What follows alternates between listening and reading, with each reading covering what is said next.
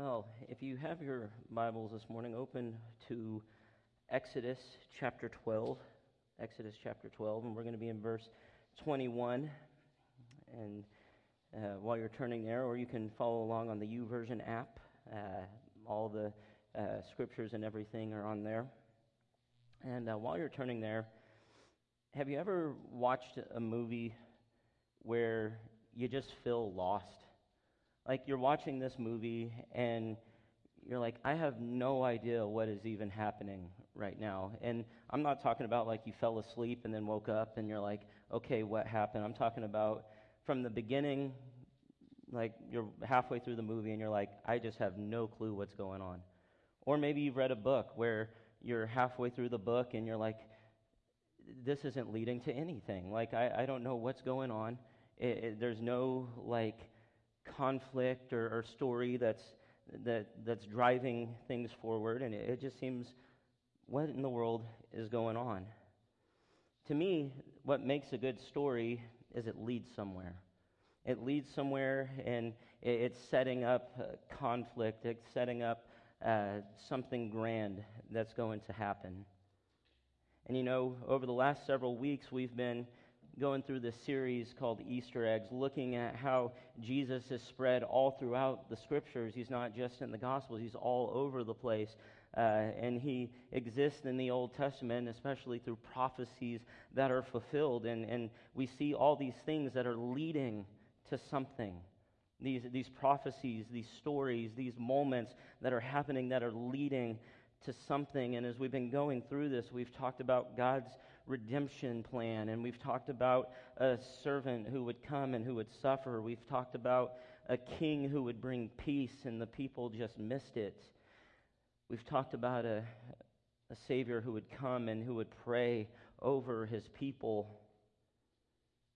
And we've talked about a God who understands as his son, as his servant is on the cross we talked about a servant who would feel like God wasn't there, who, who God wasn't listening, and yet we, he knew that God was there, and he knew that God saw what was happening. And a servant who watched the people mock him and ridicule him. He watched the people gamble for his clothes and, and those things that belong to him. And we, we see a Savior who goes through a very painful ordeal, and we see a God who understands our pain, our God who understands the things that we go through every single day. We don't serve a God who's distant from us, we serve a God who, who knows all of the things that we go through. And this morning, we're going to continue by looking at a lamb but not just any lamb, a lamb that would be a Passover lamb, a lamb that would represent God saving his people. And so that's where we start off this morning in Exodus chapter 12, verse 21. And it says this It says, Then Moses summoned all the elders of Israel and said to them, Go at once and select the animals for your families and slaughter the Passover lamb. Take a bunch of hyssop, dip it into the blood, or dip it into the blood in the basin, and put some of the blood on top and on both sides of the doorframe. None of you shall go out of the door of your house until morning. When the Lord goes through the land to strike down the Egyptians, he will see the blood on the top and the sides of the doorframe, and will pass over that doorway, and he will not permit the destroyer to enter your houses and strike you down. And so the context here it's taken place during the, you know, during the time of, of God's people being enslaved, being uh, slaves to uh, Egypt.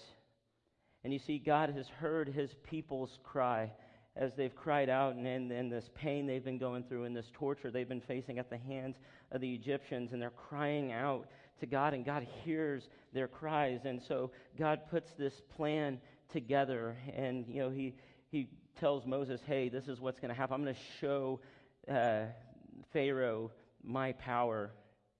And Pharaoh's stubborn. He doesn't want to release the people, he doesn't want to let them go. And so God uses these plagues, 10 plagues, to get the attention of Pharaoh. And he used plague after plague after plague after plague. And nine plagues later, Pharaoh is still stubborn. But this 10th plague, this one's going to be a big one. This plague is going to be the plague of the firstborn. And, and when it says firstborn, it's all the firstborn males, the animals, men, firstborn would be put down. And so in this text that we read in Exodus chapter 12, we see instructions. Moses gives the elders of Israel instructions on what they're supposed to do, and he tells them that they're to slaughter a lamb.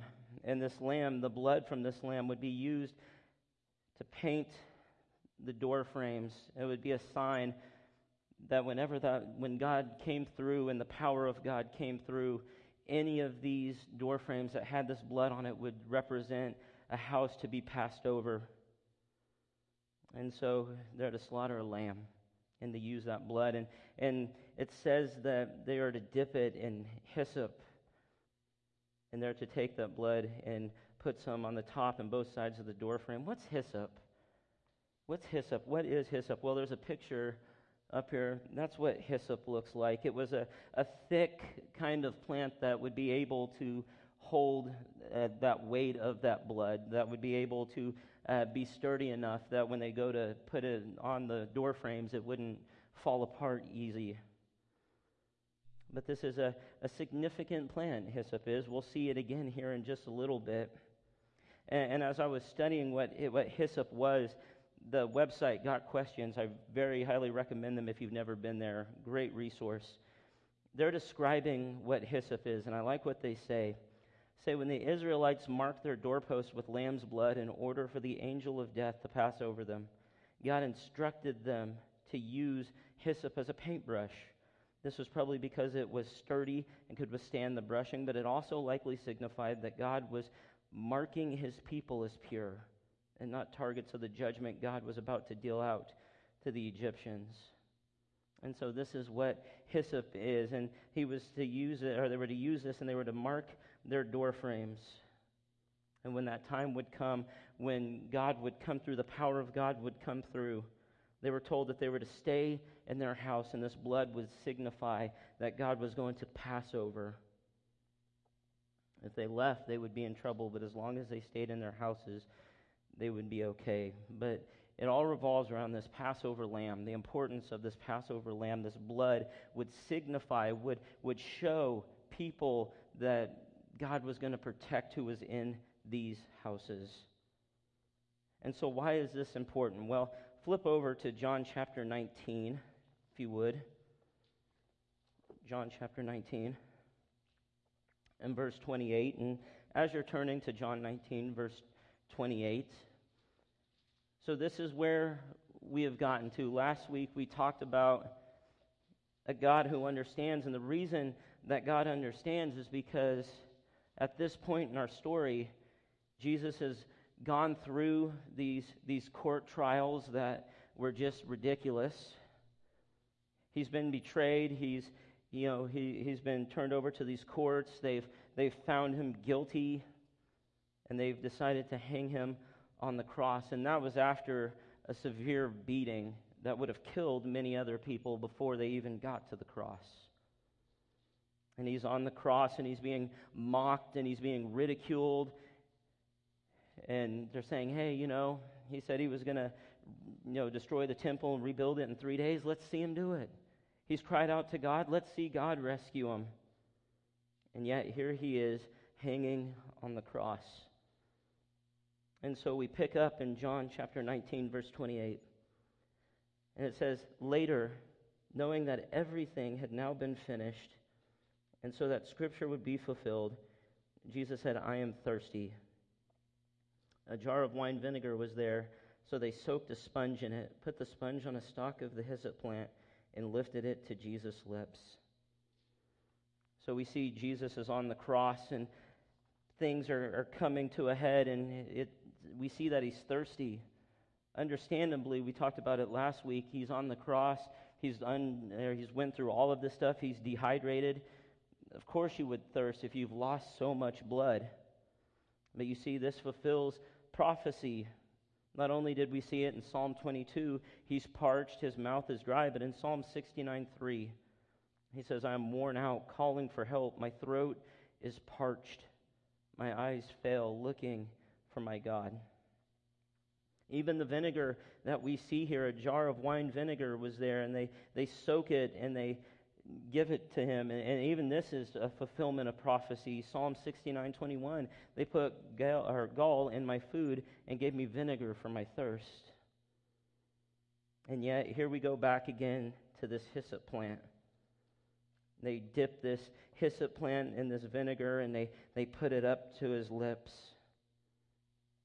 And again, I return to Got Questions because they continue to summarize so well. And it says, they say this while the hyssop stalk may have been used for purely practical purposes, it was long enough to reach Jesus' mouth as he hung on the cross. It is interesting that this particular plant was chosen. It is possible that God meant this as a picture of purification, as Jesus bought our forgiveness with a sacrifice. Just as in the Old Testament, blood and hyssop purified a defiled person, so Jesus' shed blood purifies us from the defilement of our sin. This hyssop plant is an important marker while Jesus is on the cross, and he uses this to drink. He's thirsty, he's parched after everything he's gone through. And then in verse 30, it tells us this When he had received the drink, Jesus said, It is finished. With that, he bowed his head and gave up his spirit. It is finished. You know, it's interesting here. The Greek word for it is finished, it's translated as tetelestai. And tetelestai would mean that the task has been completed. A servant would use this word. He would go to his master and say, Master, tetelestai, the work is completed. The work has been finished. Jesus uses this word in, in John 17, 4. I have brought you glory on earth by finishing the work that you gave me to do. Tetelestai. It is finished. The work is finished. The work has been completed. But as I was looking at this word and, and studying this word and, and researching this word, something cool popped up that I thought was really neat. One of the coolest ways that this words or that this word was used was by the merchants. Merchants, the, the people who would uh, own businesses, sell goods, services, that kind of stuff.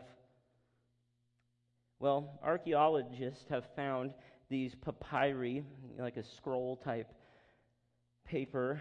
They've been used, or they find these receipts. They've been used to make receipts. And this word tetelestai is written all over this papyri.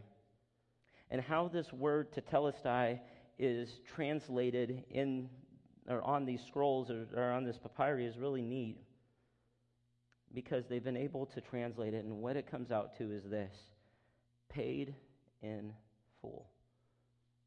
Paid in full.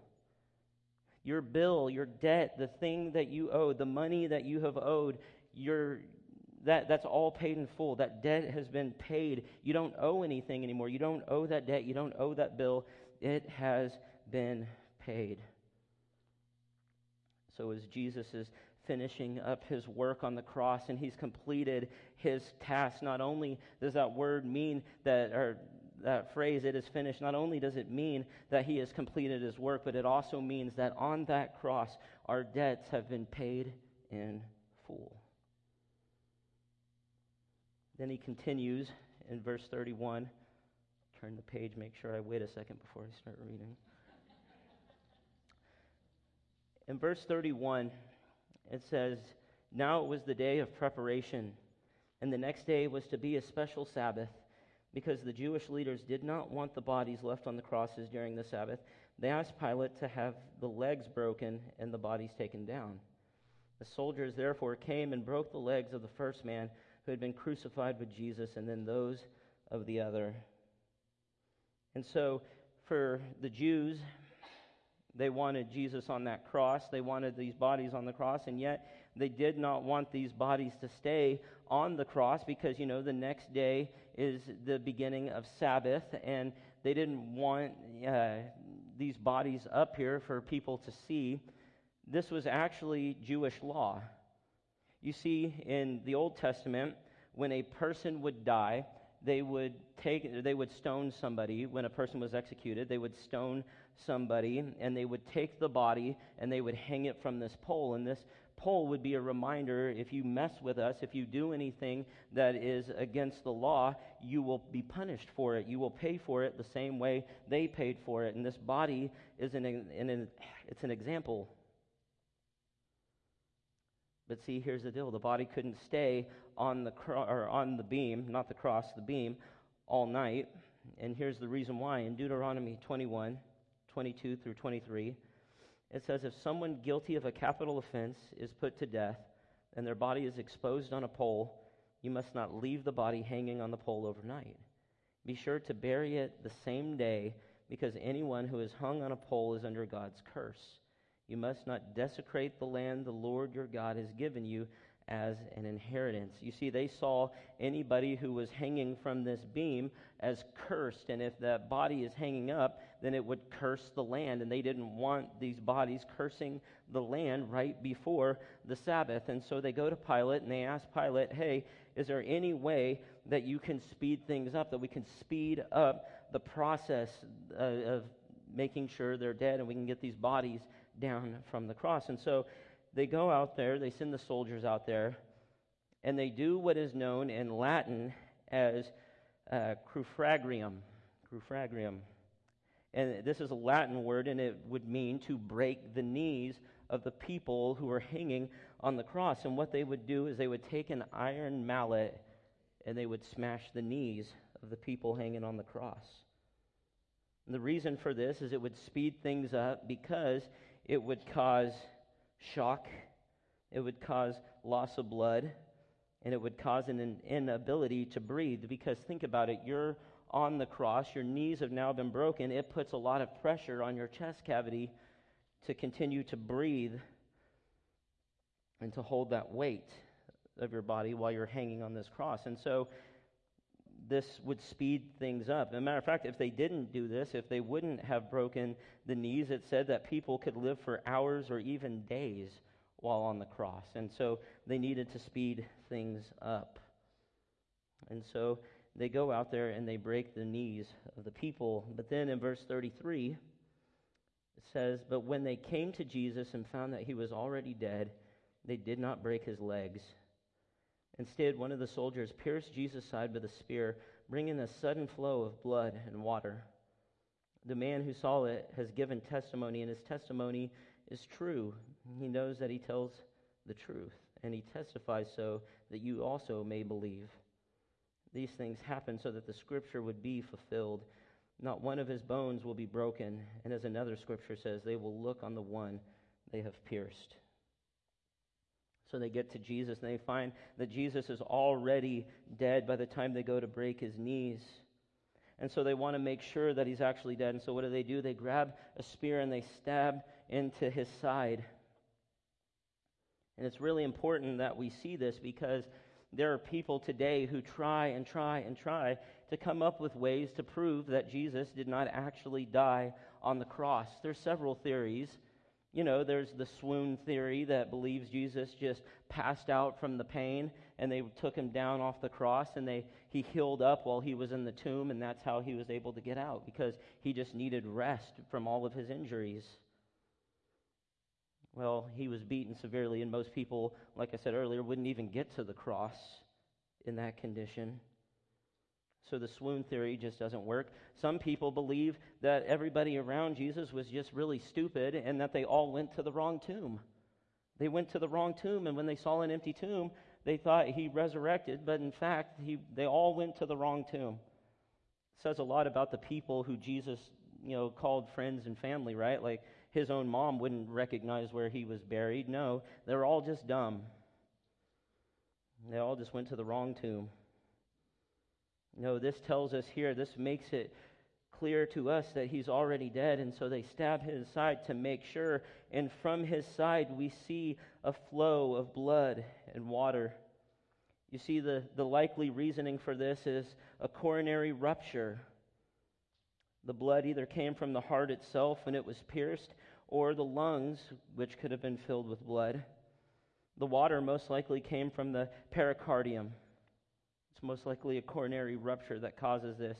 Some people debate that, but here's the thing it doesn't really matter what causes it. What matters is that this has happened and that this shows that Jesus has already died. You see, John doesn't really go into detail why this is. John doesn't go into detail of what causes this. John doesn't go into detail of, of what the reasoning for the blood and water is. No, because that wasn't what was important to John. Former professor of mine, Mark Moore, he, he sums it up really well. He says, For John, however, the real issue is not medical, but theological. In John's writing, blood and water are thick with significance. Both are sacramental symbols of the source of life. Hence, from Jesus' body flows the liquid of life. It's true, your body has blood and you need water, right? Those are the two foundations. You don't have any blood, you don't have any water, and you, your body will shut down. And yet, in Jesus, we see how important blood and water is. This blood and water that comes from Jesus is the liquid of life. And then it's important to note here, too, that his legs didn't need to be broke. This is a fulfillment of prophecy. Exodus chapter 12, verse 46 It must be eaten inside the house. Take none of the meat outside of the house. Do not break any of the bones. This lamb's bones were not to be broken, and on the cross, the Passover lamb his legs are not broken. And we see another prophecy fulfilled in Zechariah 12 10 as people look at what has taken place, as they look at this body that has been pierced. Zechariah 12:10 tells us, "And I will pour out on the house of David and the inhabitants of Jerusalem a spirit of grace and supplication. They will look on me, the one they have pierced, and they will mourn for him as one mourns for an only child, and grieve bitterly for him as one grieves a firstborn son. And so here it is.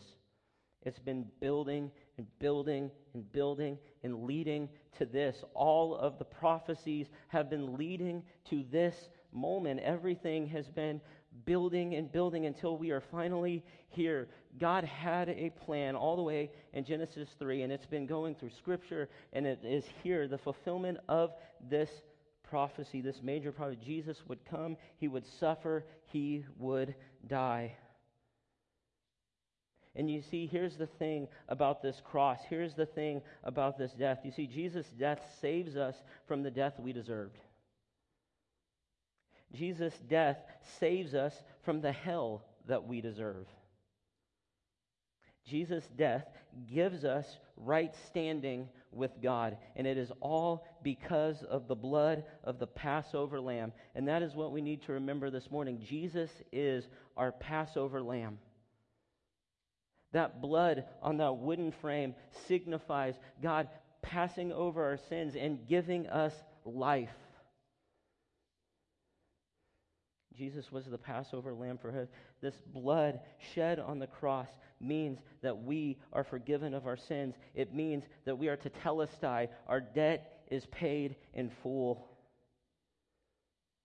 And you see, here's what I want us to remember this morning. Here's what I think is most important. This was God's plan all the way at the beginning in Genesis 3. And it set in motion all the way back in Genesis 3 and all through the Old Testament, over and over and over again. It is prophesied that someone would come and he would be our Savior. He would save us from our sins. And we see God fulfilling his plan, and it is played out on the cross. And here's the truth that it leads us to. Romans 5 8 says, But God demonstrates his own love for us in this while we were still sinners, Christ died for us. Romans 6:23 For the wages of sin is death, but the gift of God is eternal life in Christ Jesus our Lord. John 3:16 For God so loved the world that he gave his one and only son that whoever believes in him shall not perish but have eternal life. Ephesians chapter 2 verse 8 For it is by grace you have been saved through faith and this is not from yourselves it is the gift of God. God loves us so much that he chose us or he chose not to let us perish in the sins that we have committed and get the death that we deserve. No, he loved us so much that he sent his son for us to be that Passover lamb. And you know, there is nothing that we could ever do to repay him for what he has done for us. And he doesn't ask us to. We don't have to worry about that. It is to tell us I paid in full. I'm going to ask the worship team to come up, and as they do,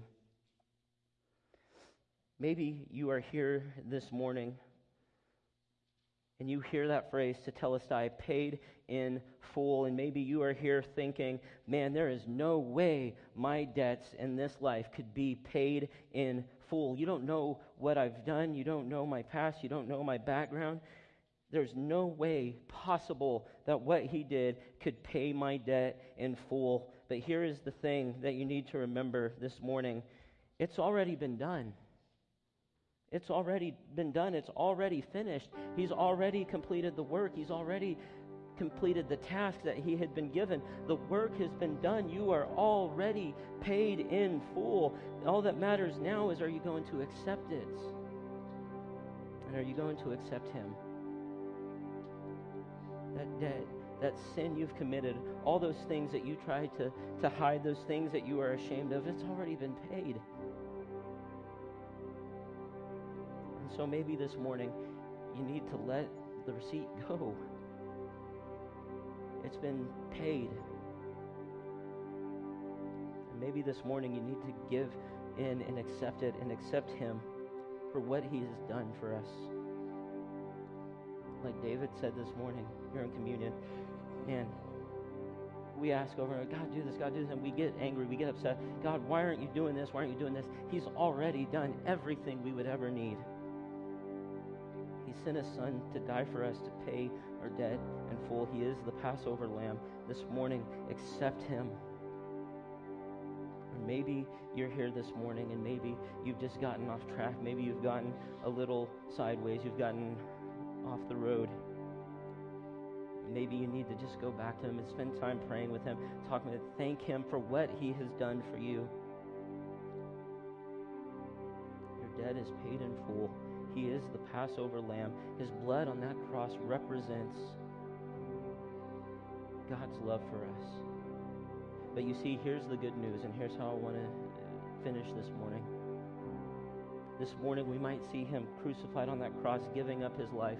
He is dead. He's been his pierced side to, to prove that he's dead. But see, guess what? Easter is coming. We don't serve a God who is still in that tomb. We don't serve a God who the cross was the end all be all for him. No, we serve a Christ who is risen. That should make us want to turn to him and accept what he's done for us. And so this morning, if you're here and you have a decision to make, if you need to, to pray, I'd love to pray with you. I'd love to talk with you.